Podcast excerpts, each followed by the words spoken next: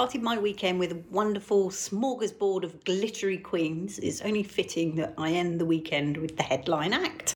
Her Majesty Queen Elizabeth II, of course. Can't believe it's 70 years since she ascended the throne.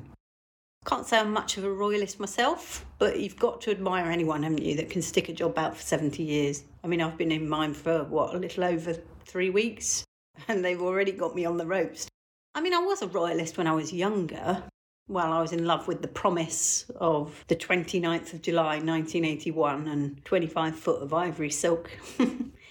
but uh, later events took the shine off all that, really, took the shine off the fanfare and fascinators. But what's the best way to celebrate one's 70th year of ascending to the throne? Then go to the cinema. And that's what I did. I went to see Spider Man No Way Home, finally. it's a long story, but it's taken me a long time to go and see it. Pretty good. I actually saw Spider Man's dad. He's a stand up comedian, and he was performing his show, which I think was called Spider Man's Dad or something like that. But he was performing in the comedy pub, which is where I met the American a few weeks back. It was very funny. I can't remember an awful lot about his set. I mean, it was much of it was talking about the rags to riches, I guess, of his son's fame. Do remember it being very amusing and laughing, which is pretty much what you want, isn't it, from a stand up comedian?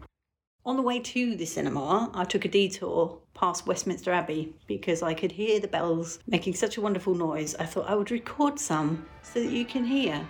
Obviously, this is celebrating the Queen's anniversary. And what more is there to say, really? But thank you, Your Majesty. Much love and gratitude.